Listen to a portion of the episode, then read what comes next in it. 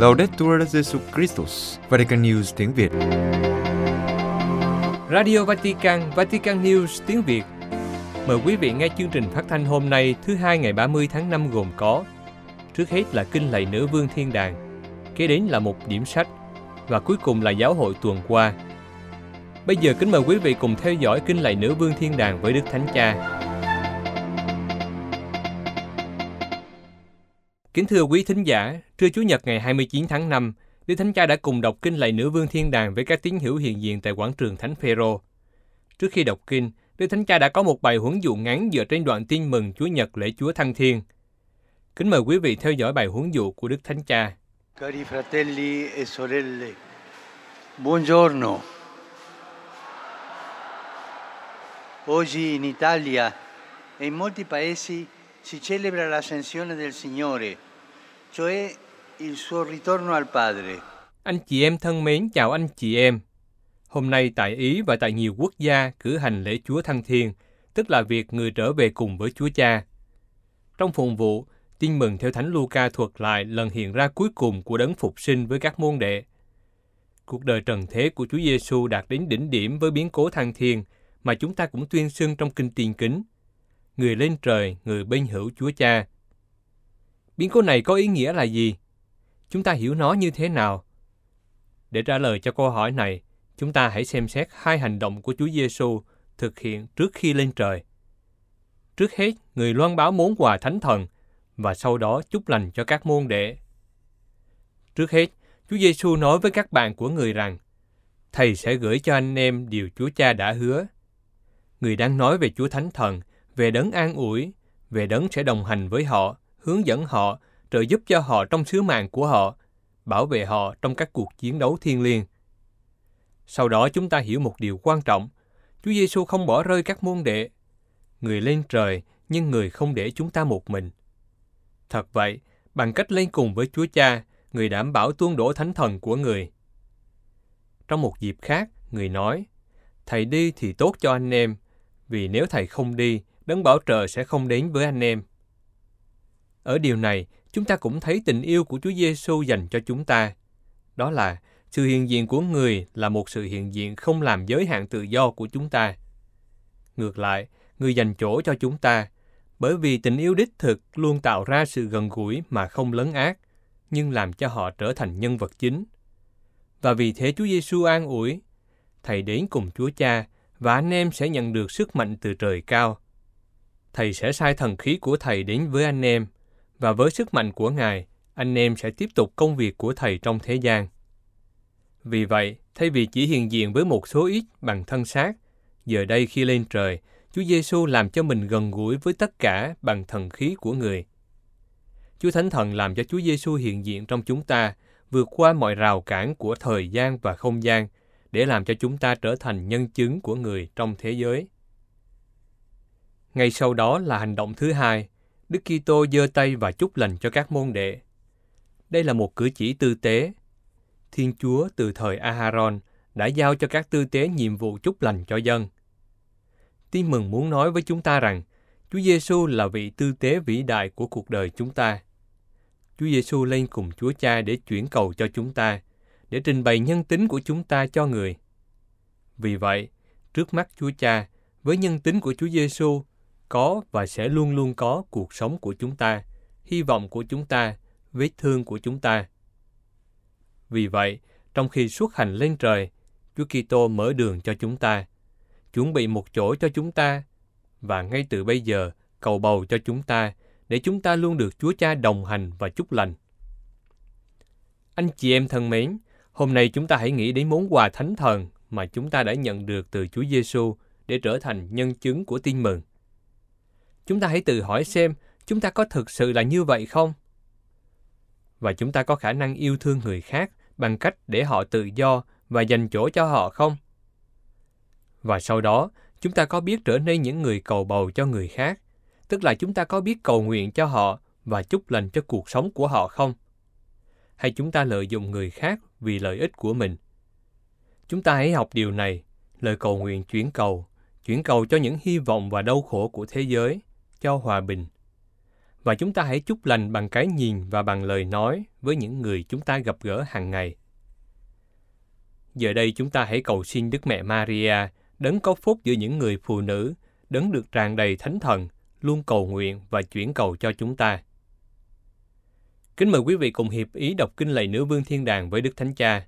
Regina Celi letare, alleluia. Quia quem visti portare, alleluia. Resurrexi sic dixit, alleluia. Ora pro nobis Deum, alleluia. Gaude letare, Virgo Maria, alleluia. Quia surrexit Dominus vere, alleluia. Deus, qui per resurrectione in Filii Tui Domini nostri Iesu Christi, mundum letificare dignatus es. Presta quesumus ut per eius genitricem Virgem Mariam, perpetuo capiamus gaudia vitae, per Christum Dominum nostrum. Amen. Benedicat vos, omnipotens Deus, Pater, et Filius, et Spiritus Sanctus. Amen. Amen. Sau khi đọc kinh lại nữ vương thiên đàng, Đức Thánh Cha nói, Ngày Thế giới truyền thông được cử hành hôm nay với chủ đề Lắng nghe bằng trái tim. Biết cách lắng nghe hơn nữa là hành động đầu tiên của đức ái, cũng là yếu tố đầu tiên không thể thiếu trong việc đối thoại và truyền thông tốt. Biết lắng nghe để người khác nói hết lời, không cắt lời, biết lắng nghe bằng đôi tai và bằng trái tim. Tôi mong mọi người phát triển khả năng lắng nghe bằng trái tim này. Và Đức Thánh Cha cũng nói, ngày mốt, ngày cuối của tháng 5, phùng vụ lễ kính Đức Mẹ thăm viếng. Lúc 6 giờ chiều tại Vương cung Thánh đường Đức Bà Cả, chúng ta sẽ lần chuỗi mân côi vì hòa bình, cùng với nhiều đền thờ ở nhiều nước khác nhau. Vậy tôi mời gọi các tín hữu, các gia đình và các cộng đoàn cùng tham gia vào lời cầu khẩn này để nhận được từ Thiên Chúa với sự chuyển cầu của Đức Trinh Nữ Maria, món quà mà thế giới đang chờ đợi. Và cuối cùng, Đức Thánh Cha đã công bố danh sách 21 tân hồng y, trong đó có 16 hồng y cử tri và 5 hồng y trên 80 tuổi không có quyền tham gia mật nghị hồng y bầu giáo hoàng. Danh sách các tân hồng y được đăng trên website của Vatican News tiếng Việt. Các tân hồng y sẽ được tấn phong vào thứ Bảy ngày 27 tháng 8 tại đền thờ Thánh Phêrô.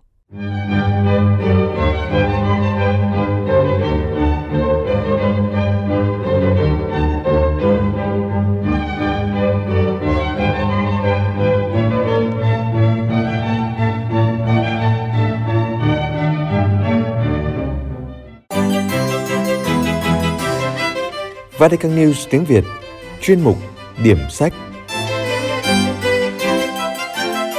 Giới thiệu sách Thiên Chúa không đơn độc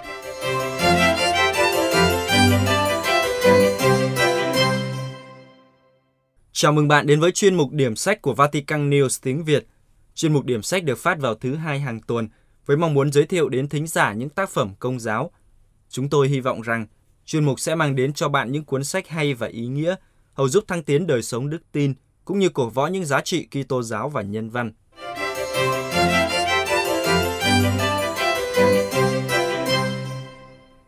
Kính chào quý thính giả. Tuần này chúng ta cùng đến với tác phẩm Thiên Chúa không đơn độc của tác giả Jean-Noël Pézanson và được Việt ngữ bởi Linh mục Gioan Francisco Nguyễn Gia Thịnh, Ban phiên dịch Đại chủng viện Thánh Du Hà Nội. Kính thưa quý thính giả, Thiên Chúa là duy nhất, ngoài Ngài ra không còn Thiên Chúa nào khác. Chỉ một mình Thiên Chúa là Chúa, Ngài là duy nhất. Vậy Thiên Chúa có đơn độc không? Thiên Chúa không đơn độc, Tác giả B. Giang Sông đã khẳng định như thế và ông giải trình khẳng định của mình trong tác phẩm này. Thiên Chúa không đơn độc vì chính Ngài là tình yêu. Nhờ những suy tư của tác giả, chúng ta sẽ thấy mầu nhiệm Chúa Ba Ngôi tuy rất cao siêu mà lý trí con người có thể hiểu được. Với kiến thức uyên bác thâm sâu, tác giả trình bày mầu nhiệm này ở các chiều kích đức tin, cầu nguyện, đời sống của người Kitô hữu. Nội dung cuốn sách không chỉ giúp chúng ta hiểu biết về mầu nhiệm ba ngôi, mà còn giúp chúng ta thêm lòng mến Chúa và thực thi tình yêu mến đối với tha nhân như tác giả viết. Nếu một số cảm nghiệm mãnh liệt của con người và cảm nghiệm mạnh nhất là cảm nghiệm tình yêu, thì có thể giúp chúng ta thoáng thấy một điều gì đó của mầu nhiệm ba ngôi, thì đổi lại, những gì chúng ta thoáng thấy về mầu nhiệm ba ngôi lúc ấy lại có sức soi sáng lạ lùng cho tình yêu mà chúng ta cố gắng sống. Trích lời giới thiệu của Đức Tổng Giám mục Du Xe Vũ Văn Thiên. Giờ đây chúng ta cùng đi vào phần mục lục của cuốn sách. Nội dung cuốn sách gồm các phần Con người ở một mình không tốt, khi kinh tín kính đi lên từ dòng nước, phép rửa tội, phép thánh thể được mời đến bàn ăn của ba ngôi. Đối với cầu nguyện, như thế là thay đổi hết. Các kỳ tố hữu có thật sự tin vào một Thiên Chúa duy nhất hay không? Thiên Chúa ba ngôi và sự hiệp nhất các giáo hội. Quá phức tạp đối với người dạy giáo lý. Họa hình ba ngôi. Giờ đây chúng ta cùng đi vào nội dung của cuốn sách. Đối với nhiều kỳ tố hữu, ba ngôi là một câu đố, một câu dùng để thách thức trí khôn, hoặc một điều kỳ dị chỉ chấp nhận được khi lý trí đầu hàng. Giống như thể nói rằng ba bằng một, một thứ hình tròn bốn cạnh vuông góc, đừng mất công tìm hiểu. Quả thật có một số tín hữu bị cám dỗ bỏ qua mầu nhiệm này. Họ bằng lòng với việc tin vào Chúa và dành các việc họ coi là những trò nhào lộn tri thức cho các nhà thần học. Đúng là chữ ba ngôi không có trong Kinh Thánh, cả trong cựu ước lẫn các sách phúc âm, kể cả trong các thư của Thánh Phaolô cũng không có. Các vị đơn giản nói đến Chúa Cha, Chúa Con và Chúa Thánh Thần. Có vẻ phải như đến cuối thế kỷ thứ hai mới có một giáo phụ Hy Lạp lần đầu tiên nói đến tam hợp thánh và cùng khoảng thời gian ấy, bên phía các giáo phụ Latin nói đến Trinitas, một từ mới được tạo ra để nói lên số nhiều là ba, vừa nói lên sự đơn nhất là nhất thể. Tuy nhiên không phải vì thế mà ba ngôi là một sáng chế muộn màng và kỳ dị của các giám mục hay các thần học gia. Thật ra cụm từ có vẻ trừu tượng ấy chỉ là sự minh nhiên hóa những gì các Kitô hữu đã tin, đã sống ngay từ đầu và trong các lời tuyên xưng đức tin cũng như trong các lời kinh. Họ luôn luôn đặt Chúa Cha, Chúa Con và Chúa Thánh Thần trên cùng một cấp độ, trong một sự bình đẳng tuyệt đối. Như thế, cụm từ ba ngôi chỉ là cách họ dùng để trình bày về Chúa Cha, Chúa Con và Chúa Thánh Thần. Vậy việc làm dấu thánh giá liệu có liên quan gì đến Chúa Ba Ngôi? Đối với các tín hữu Kitô giáo, việc làm dấu thánh giá có phải đơn thuần là một cử chỉ họ thừa hưởng từ các thế hệ xa xưa và làm đi làm lại quá nhiều lần, đến nỗi có nguy cơ trở thành máy móc hay không? Hoặc dấu thánh giá tự nó đã là một lời kinh? Thánh giá của Chúa Kitô đối với Kitô hữu là nơi họ có thể thoáng cảm nhận được mầu nhiệm ba ngôi của Thiên Chúa, được những lời của phép rửa tội soi sáng, dấu thánh giá trở thành mặc khải chân chính về ba ngôi. Đối với người Kitô hữu, không có lời kinh nào đẹp hơn việc ghi lên mình dấu cây thánh giá của Đức Giêsu và đọc lại cách chậm rãi và xưng ra với đầy đủ ý thức thánh danh Chúa Cha, Chúa Con và Chúa Thánh Thần. Điều chúng ta gọi là mầu nhiệm một Chúa ba ngôi, đó là sự hợp nhất nên một của Chúa Cha, Chúa Con và Chúa Thánh Thần. Vì không có cách nào tốt hơn, chúng ta phải dùng từ ngữ ấy để diễn tả sự thống nhất hoàn hảo, tình yêu duy nhất của ba ngôi, như có thể thấy được trên cây thánh giá của Chúa Kitô. Và để trả lời cho câu hỏi Thiên Chúa không đơn độc, tác giả đưa ra những quan điểm sau. một Chỉ có Thiên Chúa là Thiên Chúa, nhưng Thiên Chúa không ở một mình. Thiên Chúa không đơn độc, khư khư khép kín trong hiện hữu của mình. Không phải chỉ vì người đã dựng nên chúng ta để sống trước mặt người, nhưng nhất là vì từ đời đời, như Thánh Gioan nói, Thiên Chúa là tình yêu. Từ đời đời, tình yêu của người tự tỏ lộ và tự trao ban cho một đấng khác ở bên cạnh người đấng mà chúng ta không có cách nào tốt hơn nên phải gọi là Chúa Con, và hai đấng chia sẻ tất cả với một đấng thứ ba mà chúng ta gọi là Chúa Thánh Thần. Như thế, ngay cả trước khi tạo dựng con người, Thiên Chúa tự bản tính là sự sống cho đi, là chia sẻ, là tương giao, thông truyền, ước muốn hiệp thông. Chính tư thế ấy mở ra cho phép con người hiểu mình là kết quả của tình yêu, biết mình được gọi đến chỗ hiệp thông với tha nhân và với Thiên Chúa – đứng rất khác biệt nhưng lại muốn đến rất gần. 2. Thế giới thụ tạo là phản ánh của Thiên Chúa, nhưng không phải là Thiên Chúa. Điều ấy có thể gợi ý cho chúng ta thấy rằng Thiên Chúa không khép kín nơi chính mình, rằng Thiên Chúa dung hợp được cái khác, rằng nơi người vừa có đồng nhất, vừa có khác biệt, rằng người chỉ là tình yêu và tương quan, không những trong công trình của người, mà còn trong chính bản thể của người. Tự nó, thế giới thụ tạo đã có thể cho chúng ta thoáng thấy mầu nhiệm ba ngôi, sự thán phục trước công trình sáng tạo, trước sự quảng đại lớn lao ấy, trước sự hào phóng của một Thiên Chúa tạo nên trước mặt mình một hữu thể khác, không phải là mình. Để có thể lập tương quan với nó, sự thán phục ấy đã có thể giúp chúng ta đoán được rằng Thiên Chúa không đơn độc. Thiên Chúa không chỉ tạo dựng vạn vật vì muốn cho con người xuất hiện. Thiên Chúa chỉ muốn con người xuất hiện để kết nối giao ước với nó. Và giao ước ấy dẫn chúng ta đến mặc khải về một Thiên Chúa tự bản tính là tương quan. 3. Mặc khải của Thiên Chúa nơi Đức Giêsu còn tỏ cho chúng ta biết rằng Thiên Chúa chỉ hiện hữu như một hữu thể có tương quan. Điểm mới lớn lao của Kitô giáo đó là thần tính chỉ hiện hữu trong trạng thái được thông truyền, được chia sẻ. Ngay từ đầu Thiên Chúa là cha, từ đời đời người đã là cha và chỉ là cha. Cũng như từ đời đời, người là nguồn mạch phát sinh thánh thần, không phải chờ đến một ngày nào đó người mới là cha. Như thế sẽ có nghĩa rằng người đã có thể là Thiên Chúa trước khi là cha và tương quan ấy như thể được thêm vào sau. Không, chính tương quan của người với Chúa Con và Chúa Thánh Thần làm nên bản thể người. Người không có gì, không là gì mà không thông truyền cho hai ngôi kia. Thiên Chúa là chia sẻ, Thiên Chúa là tình yêu, như Thánh Gioan nói. Ngoài ra, mặc khải quan trọng của Đức Giêsu đó là tỏ cho chúng ta biết rằng Thiên Chúa đối với chúng ta như thế nào thì trước đó chính nơi mình, người đã là như vậy từ đời đời. Mối quan hệ của người với chúng ta hé lộ cho chúng ta thấy các tương quan vĩnh cửu giữa Chúa Cha, Chúa Con và Chúa Thánh Thần, và chúng ta được mời gọi để thông phần vào tương quan ấy. Thưa quý thính giả, tác phẩm Thiên Chúa không đơn độc, dài 242 trang trên khổ giấy 14-20 cm. Thiên Chúa không đơn độc, người tín hữu cũng không đơn độc. kỳ tô hữu không đơn độc vì có Chúa đồng hành. Hơn nữa, họ không đơn độc vì bất kỳ làm điều gì. Họ cũng làm nhân danh Cha và Con và Thánh Thần. Người tin Chúa được mời gọi sống chia sẻ, cảm thông và hy sinh với tình yêu của đấng đã yêu thương chúng ta. Đọc xong cuốn sách này, hy vọng quý độc giả sẽ cùng với tác giả đi từ lời than phiền quá rắc rối sang tâm trạng ngỡ ngàng quá đẹp. Đó là những khám phá giúp chúng ta đi từ chiêm ngưỡng đến tham gia, hiệp thông.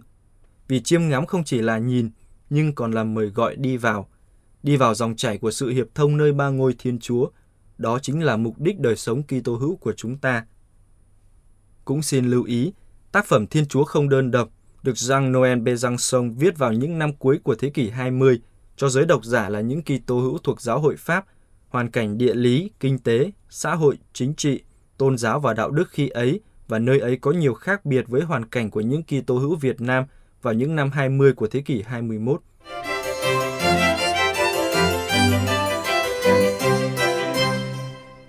Kính thưa quý thính giả, không phải cuốn sách nào cũng phù hợp với tất cả mọi người, hay cũng không có người nào phù hợp với mọi cuốn sách. Nếu sau khi đã nghe mục điểm sách tuần này và bạn phân vân không biết liệu tác phẩm Thiên Chúa không đơn độc có phù hợp với mình hay không, bạn có thể tìm đọc tại các nhà sách công giáo hay tra cứu trên Internet để tìm hiểu thêm về tác phẩm trước khi có quyết định cuối cùng. Hoặc có thể chờ một tác phẩm tiếp theo sẽ được giới thiệu vào tuần tới. Cảm ơn quý thính giả đã lắng nghe. Xin chào và hẹn gặp lại.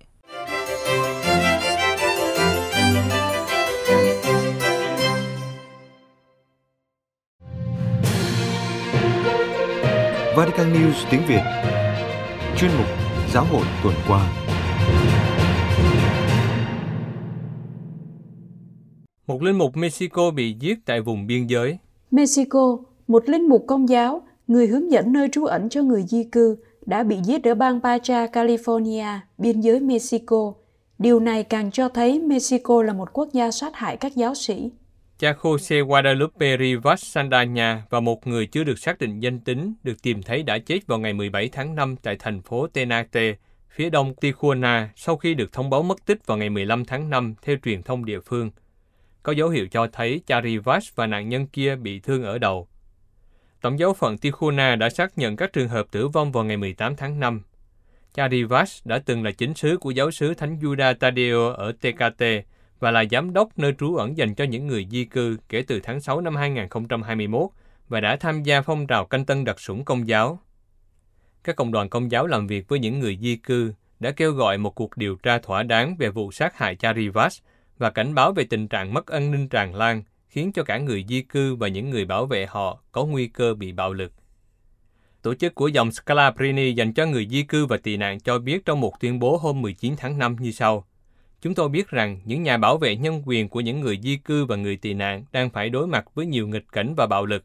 Vì vậy, điều cần thiết trong lúc này là nhà nước phải đảm bảo an toàn cho những người đang thực thi công việc này. Các linh mục ở Mexico đang phải chịu cảnh bạo lực cùng với người dân. Theo Trung tâm Truyền thông Công giáo ở Mexico City, có ít nhất 5 linh mục người Mexico đã bị giết hại kể từ tháng 12 năm 2018. Hội nghị học thuật được thiết lập để nghiên cứu lịch sử giáo triều Roma. Roma, một hội nghị học thuật diễn ra tại Roma từ ngày 26 đến ngày 28 tháng 5 để nghiên cứu lịch sử của giáo triều Roma, với mục đích cung cấp một cái nhìn tổng quan về lịch sử rộng lớn, nhằm giúp đi vào một lịch sử sống động của bộ máy quản trị trong giáo hội công giáo. Hội nghị giáo triều Roma được tổ chức tại Viện Giáo phụ Augustino từ ngày 26 đến ngày 28 tháng 5, với sự tham gia của các học giả từ khắp nơi trên thế giới và sẽ tập trung vào các phát thảo và bối cảnh lịch sử của giáo triều Roma.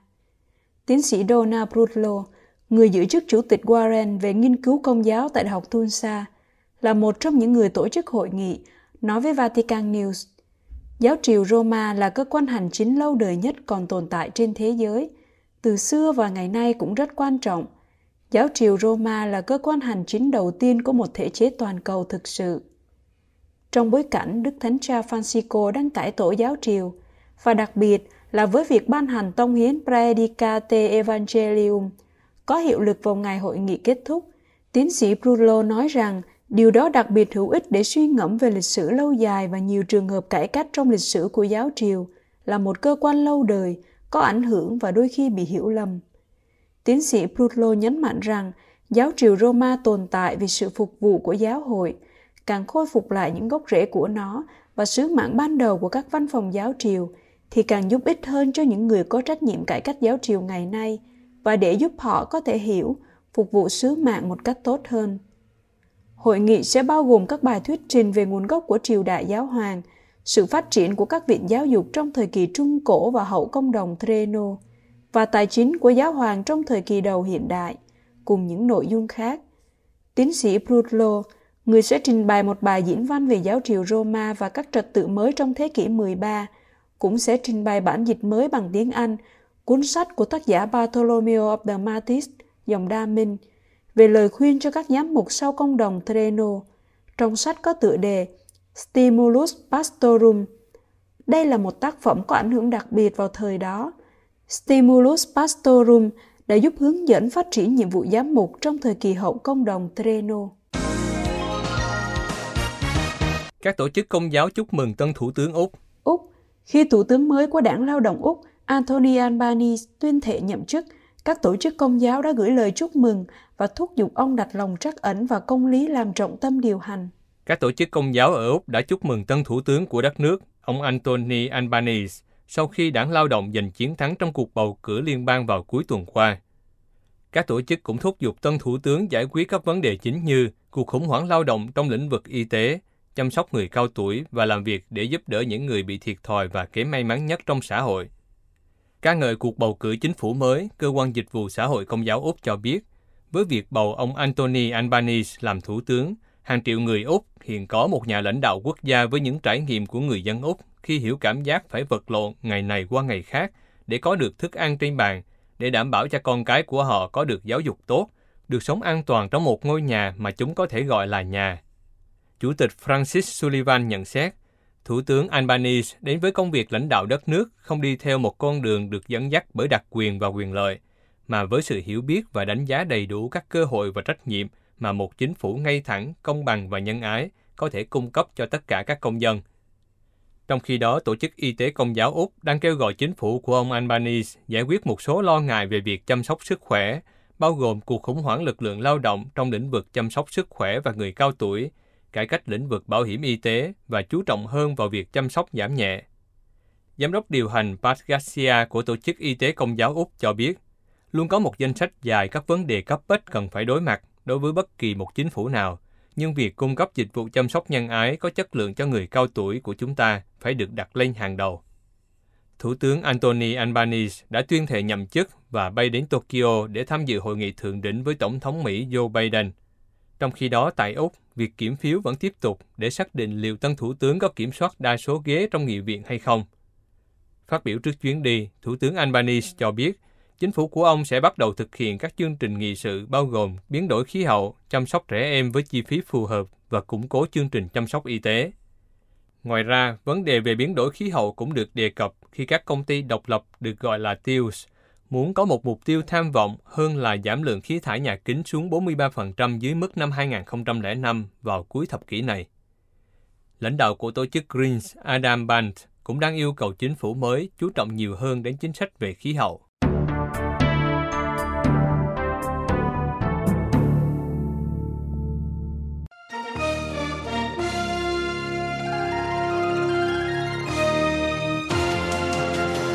Cảm ơn quý vị đã chú ý lắng nghe chương trình Radio Vatican của Vatican News tiếng Việt. Xin Thiên Chúa chúc lành cho quý vị và toàn gia quyến. Laudetur Jesu Christus, ngợi khen Chúa Giêsu Kitô.